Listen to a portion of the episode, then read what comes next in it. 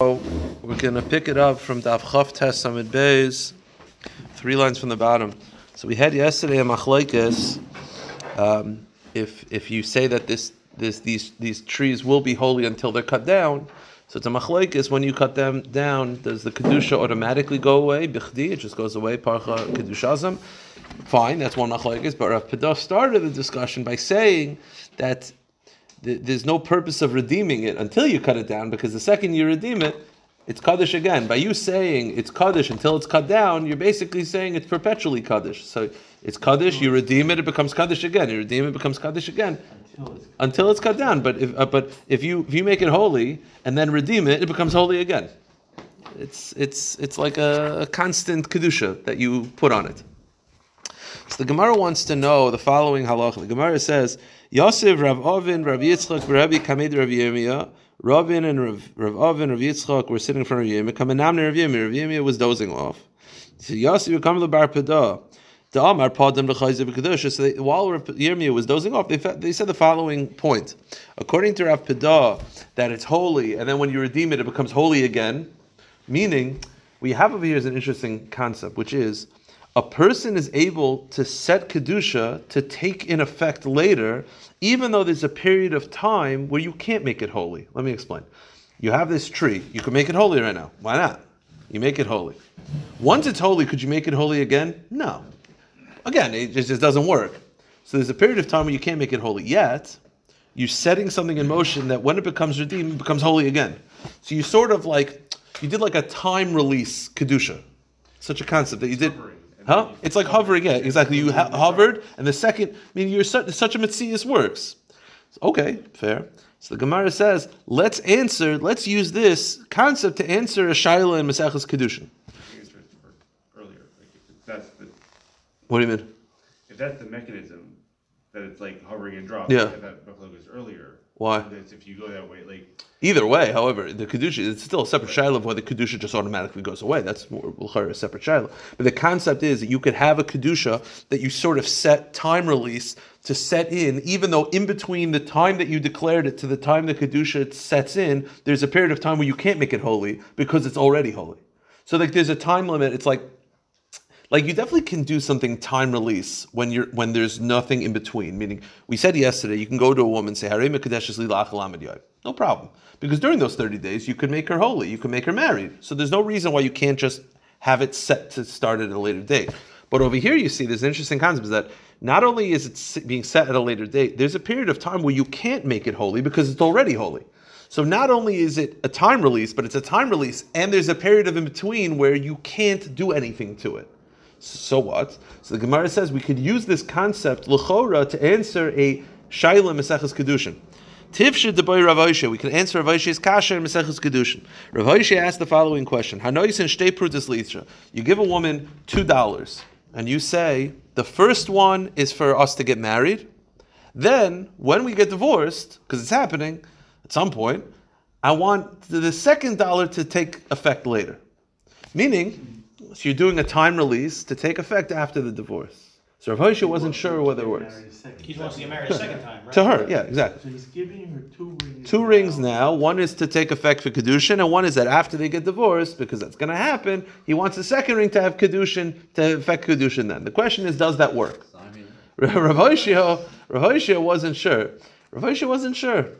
So the shaila is, does it work? So the Gemara says, L'chari, you should answer the kasha from our, our, concept that it does. If you could set a time release, I mean, the same way the tree, the second you redeem it, sort of divorce it, it becomes holy again. Eh, from that first action, so to over here, it's divorced, becomes holy again. It should be the same. It's, it's uh, synonymous with each other. So the Gemara says,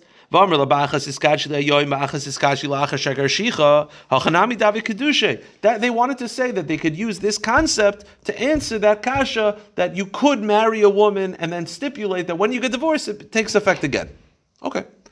While this is happening, they're having this conversation. Yeah, but, yeah, but, but the thing is that it's within the power of the woman to to get married to somebody else. So the Gemara, yeah, it's the, the, sort of the Gemara's rejection. That's sort of it's sort of the Gemara's rejection. So the Gemara says while they're saying this, Itar bar Rav Yirmiyah, Rav woke up and he hears them saying this, and he says, Amar lahu, might come How do you compare the two? Padan hu. You can't compare this sugya to that sugya because when it comes to redeeming the holiness, right, with the tree, what if you're not the one who redeems it? What if someone else redeems it? Does the kedusha then set in? The answer is no. Meaning, kedusha will only set in if it's a time release, if it was always under your jurisdiction. If in between it became someone else's tree, someone else's tree. However, they redeem it, it gets sold to them, whatever it is. Do you think that it perpetually becomes holy also? No. Once it goes to someone else's jurisdiction, your jurisdiction is removed. When you marry a woman, the second you divorce her, your jurisdiction is gone. She's not something that you own. Once you're divorced, so you want to have it that the kedushin will take effect. Then, when you get divorced, the kedushin will automatically take effect. That doesn't work because the second you divorce her, she leaves your jurisdiction. She's not meshuvah to you anymore. By a tree, it's always yours. If it became someone else's in between, then the kedushin would not take effect. The point of the second ring. But the point is, it, you can't use this as a makar. Yes, you're going to say, well, she's maratza. I understand that. But the point is, you can't set something in motion, compare it to this sugya, because in this sugya, it's yours the entire time. You never left your jurisdiction. By the way, it's not necessarily a proof that it doesn't work. It's just a proof that it's not a good makar, because by the tree, it's yours the entire time. I don't know what the halacha is. It's your wife. No, but the second you divorce her, the, uh, some, divorce is not just the kedushin is removed. She leaves. She's a completely she's completely out of your jurisdiction. Who says that the kedushin will automatically take effect then? By the tree, the assumption is that if the tree becomes someone else's in between, then your kedushin no longer takes effect. So by kedushin also with the woman, she leaves your jurisdiction. That's the point. It's not it's not equatable. I agree they're not equatable. Oh, it's not. Yeah, I, I don't believe that it's a proof that it doesn't work. It's just not a proof that it does work. So the Gemara says, "Padam hu lepanam acherim hachi Rav Yochanan." Padan who, if he redeemed the tree, so it's always in his jurisdiction. Chayzis v'kedushais, it becomes holy right away. Padan acherim, if someone else redeems it and it becomes someone else's tree, ein chayzis v'kedushas. It, it doesn't matter automatically become holy because it's now someone else's tree. So this woman, V'isha, kipadam acherim damya. When a woman becomes divorced, it's like someone else bought her, meaning that she leaves your domain. Once she leaves your domain, it's not necessarily, uh, uh, uh, there's no makar necessarily that your action will automatically uh, stipulate that it'll work. You might have to redo Kedushin, ask her again, and do a Maisa Kinyan again, because your Kinyan from when she was under your jurisdiction before doesn't necessarily equate to this one. That's the Gemara's. Uh, so it's not equatable necessarily. Like I said, it's not necessarily a proof it doesn't work. It's just not a proof that it does work. So the Gemara says, "It menami am Ravami am Rav Yochanan leisharish apadam hu aval padam acher min chayzu kedushas." He said the same thing. That when it comes to a tree, it just depends on who owns the tree. If it's yours the whole time, perpetual holy. If someone else redeems the tree, it becomes theirs. It's not perpetual holy. The holiness stops. So it doesn't work. So by hegdish it doesn't work. By kedushin, we don't know. Isn't that what the base says? Huh? By Hegdish it doesn't work. The question is by Kedushin?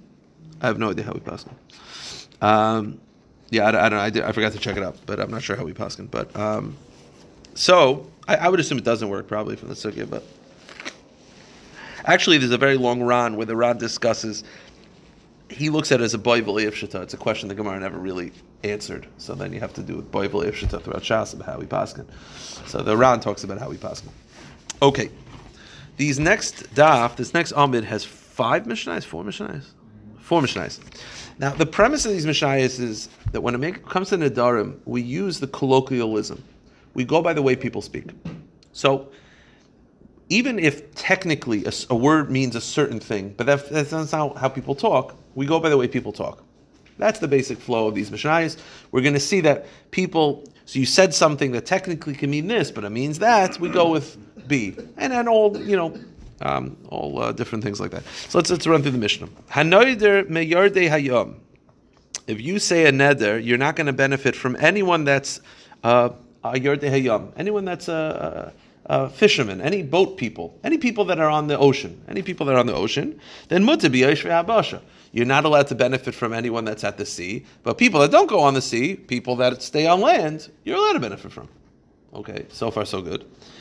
But if let's say you said I'm usher from bene- benefiting from anyone that's, that lives on the land, then usher biyarde. Then you're usher not only from people that are on the land, but you're also pe- also from fishermen, because fishermen at some point go back to the land. Meaning everyone's on the land. So if you ask the people on the land, you're asking all people, because even fishermen go back to the land at some point. Now this next line, um. Fine. Then this next line is a little interesting. It's a it's a weird line, and we're going to have a machlekes about where to place it. We're not referring to people that travel from Akko to to Yafo, which is very close to each other. El. We're talking about long traveling on the sea. Now, which line, which part of the Mishnah is that going on? That the Gemara is going to address. So it's an ambiguous line. It's just saying that when we say tr- sea traveling, we mean really sea traveling, not Akko liyabosha, not Akko liyafo. So the Gemara says, Rav Racha Berid Rav Ika, Aresha Asefa. There's a machlekes of what this line is referring to. Is it referring to the first halacha or the second halacha? There are two halachas in the Mishnah. The first halacha is that if you answer um, fishermen, you're, you're allowed to benefit from land people. The second halacha is if you answer land people, you answer from everybody. Then there's this weird line that when we say fishermen, we mean real sea travelers. So what, what is that going on? So the Gemara explains. Mandatani Aresha, the one who placed on the first line, this is how he reads the Mishnah. Masti Hachi. The first line is Hanoide Meyarde Hayam. If you aser benefit from anyone that travels on the sea, you're allowed to benefit from people that are on the land. Okay. Ha Yarde Hayam aser. But you're aser from people on the sea. That and what type of fishermen are aser? Not akoliyafo, real travelers. Okay. V'loy ke'elu, go to the next page. Meaning the first line is that you're not allowed to, that you ask, if you ask are sea travelers, then you're also only on sea travelers. But what are sea travelers? Not afo, yafo, liyako, real uh, long distant uh, travelers. That's if you place that line on the Resha. Uman Demasi Seifa, the one who plays on the Seifa, this is how he reads the Mishnah. If someone says that he's not going to benefit from anyone that's on the land, he's also from everybody.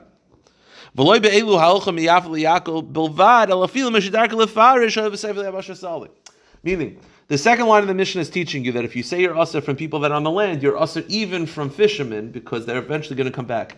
So says the Mishnah, and don't think you're only usher from Yafoli, Akko, because that's like a short distance. But the people that are on the boats 10 months a year, you're going to be mutter. No. If you usher land, you're ushering all people on the world because everyone at some point goes back to land. So when it says usher, it doesn't just mean Yafo, La'ako, it means all fishermen. B'chlal. So that's about how to, how to read the Mishnah. Okay. Next one. Let's say someone says, I'm making a nether, I'm not allowed to benefit from anyone who sees the sun. So the halacha is, asaf besumin. You're answering all people and all creatures, even those that are blind. Because when you say see the sun, you don't actually mean that they see the sun, it means the sun sees them.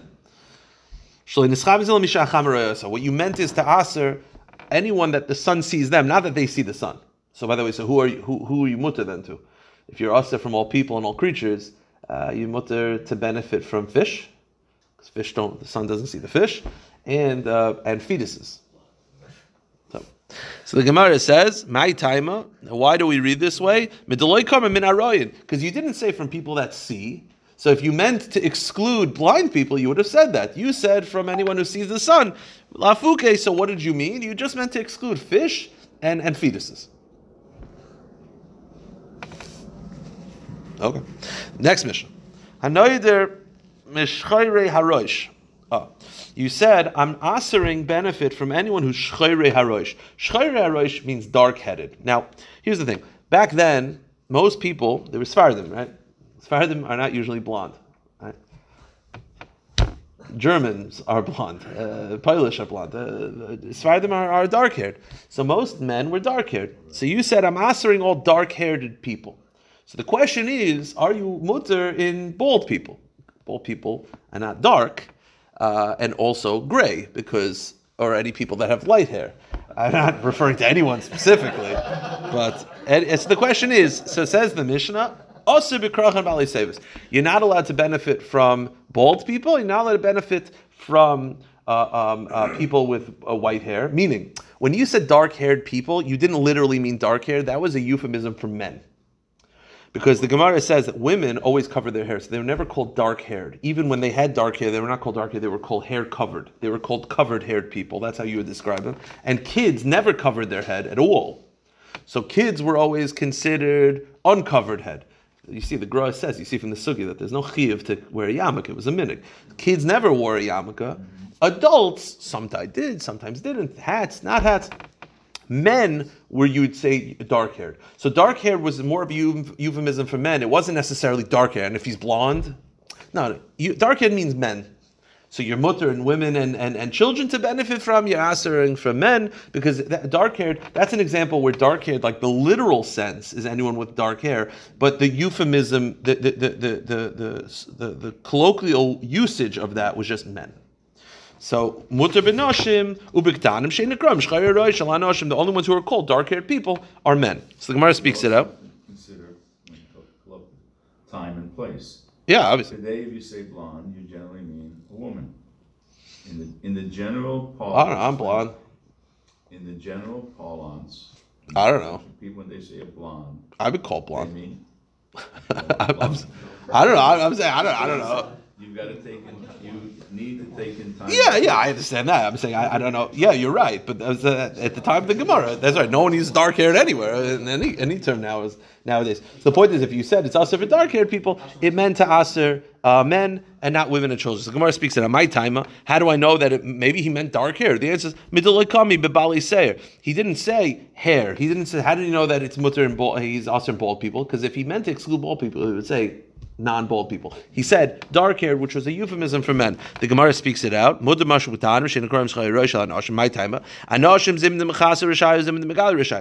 sometimes cover their hair, sometimes not. So they were called dark haired. That was what they were called. Women always covered. Women always. Uh, un- uh, covered their hair, so they were always called covered hair, and children were always uncovered, so they were always called uncovered. Men, sometimes not, so they were called dark haired people. Again, it's, it's, uh, that was how they were called. Now, the next mission is like this. Next mission is it's, it's simple, but okay. The technical word of the word, the technical, there's the word yulud and noilad, and the Gemara wants to know if you use each term, what do you mean to aser? Do you mean yulud and noilad asering people that will be born, people already born, both or neither? And again, there's the technical term, and then there's how people speak. The Gemara is going to prove that these words can actually mean both from Tanakh. You got to go just go the way people speak. So the Mishnah says like this: Hanoidir min hayuludin. If someone says, "I'm usher to benefit from yuludim," what does this mean? Mutter oyladin. You're allowed to benefit from people that will be born because yuludin means people already born. People that will be born after the nether are not included in yuludim. So yuludim means already, past. Okay? Min hanoiladim. If you said the word noiladim, then also yuludin, then um, then it means also for both. Noiladim, asers, noiladim, the, the, the Tanakama feels means both that will be born and both that are already born. So noiladim is general, it's it's everyone. Rav Meir disagrees. He says no. He says noiladim is mater af bieludin. Noiladim is mutter even those that have been born. The seeming shot right now is that Rav Meir holds noiladim doesn't aser anybody. Meaning the Tanakama feels noiladim asers both that will be born and both that are already born, and Rav Meir seems to disagree with both. The problem is then who's aser? You made a nether. Definitely somebody somebody took effect. So we'll have to see, and the, the Gemara is going to address that. The Chomim disagrees. They say that actually the word noiladim does not imply anyone that was born and anyone that will be born. What does it imply? It implies anyone that can give birth meaning it's answering all creatures that give birth, and it excludes two things: um, fish and birds, because they lay eggs. That's what they feel. So noiladim just means a species that gives birth to babies. It doesn't necessarily mean that will be, doesn't mean that was. It, it's species that give birth to babies, and what you're excluding is you're only excluding fish and, and, and, and birds because they lay eggs. Species are not women. Correct. That's what it seems like. It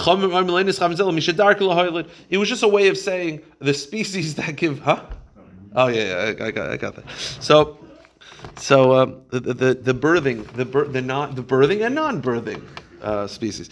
So, okay, so the kash is like this. According to Rav Meir, Rav Meir says that noiladim, if you say noiladim, you're mutter even for those that have been born. Seemingly, you're mutter for those that have been born and mutter for those that will be born. So the question is, if you're mutter for everybody, then what did your nether accomplish? Your nether definitely had to had to take a. You said noiladim, so you definitely said something. So the Gemara says, "L'Rav Meir v'loimi boy noiladim elaman aser." According to Rav Meir, if you're mutter for those that will be born, you're mutter for those that have been born. So what did the nether take effect? The answer is no. Chasuri mechser b'achitani. You're missing words in the Mishnah. This is what it means to say. Hanoidim in. If the Tanakhama said, if you say the word yuludin, it's mutter bin noiladim. It's mutter for those that will be born, because Yeludin only asers those that have been born already. Min hanoiladin, osib Yeludin. Min hanoiladin is osib Yeludin. The Tanakama feels that noiladin means it's aser for everybody, both that were and both that will be. Comes Rav Meir and he says, Af hanoidim min hanoiladin mutter Yeludin. Rav Meir says, no, noiladin also only asers those that uh, have been already born, but it's mutter for those that will be born. So Rameir is not mattering entirely. Rameir is only mattering those that will be born. He's saying Neilodin and Yuludin are the same. They're only answering those that have been, not those that will be. So Rameir is not matter all all people. He's only matter those that will be born. Okay. See,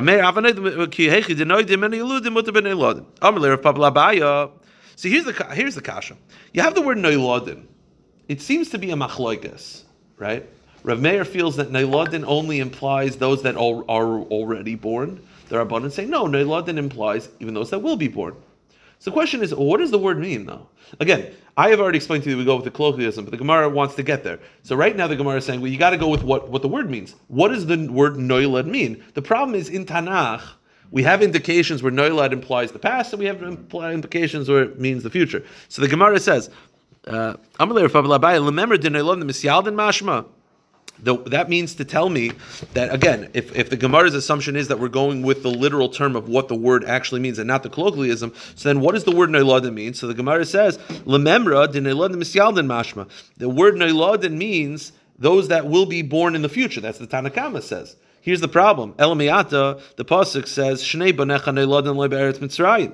The Pasuk says that Yaakov says to Yosef, "Your two sons that are noilid loch beretz Mitzrayim." They're already born, so it can't be what will be in the future because they were already born. Ephraim and Asher were already born. So you see that the word noilid is the past. Okay, elamai diludu mashma. Okay, fine. That means that it's the past. Here's the problem. Elamiat hine ben noilid the base David Yoshia Shemai. The pasuk describes a nevuah that's talking about the end of the kingdom of David and the rishon that will come out of David, and it says the word uh, Noilid, and it's referring to Yoshiyahu. Now, Yoshiyahu's grandfather wasn't born yet. This is all the future. So the Gemara says, Menashe, who was Yoshiyahu's grandfather, wasn't yet born yet. So, so you have the word Noilid implies already, and the word Noilid implies the future. So, what's the answer? What's the machlek about? So the answer is Mash Mahachi, Mash Mahachi. The answer is it's taka. It means both. The answer is you go with the colloquialism. The machlokes or the chachamim is how do people use the word noilid? Rav Meir feels that it means only the past. And Chachamim say no. It, the, the, word people will use the word noilid in the future. So it's a machlaikas of what's the colloquialism of the word noilid. Because from a technical diktuk perspective, it means both. So people use it in all two ways. So the kasha is what? How do people use it in a regular way? We'll just end off the daf. So I mentioned this. So the chum the chum say no. The word noilid doesn't actually imply past or future. It just means species that give birth, excluding what? It's excluding fish and birds, which hatch eggs and do not give birth, and that's what it's excluded. I will stop it.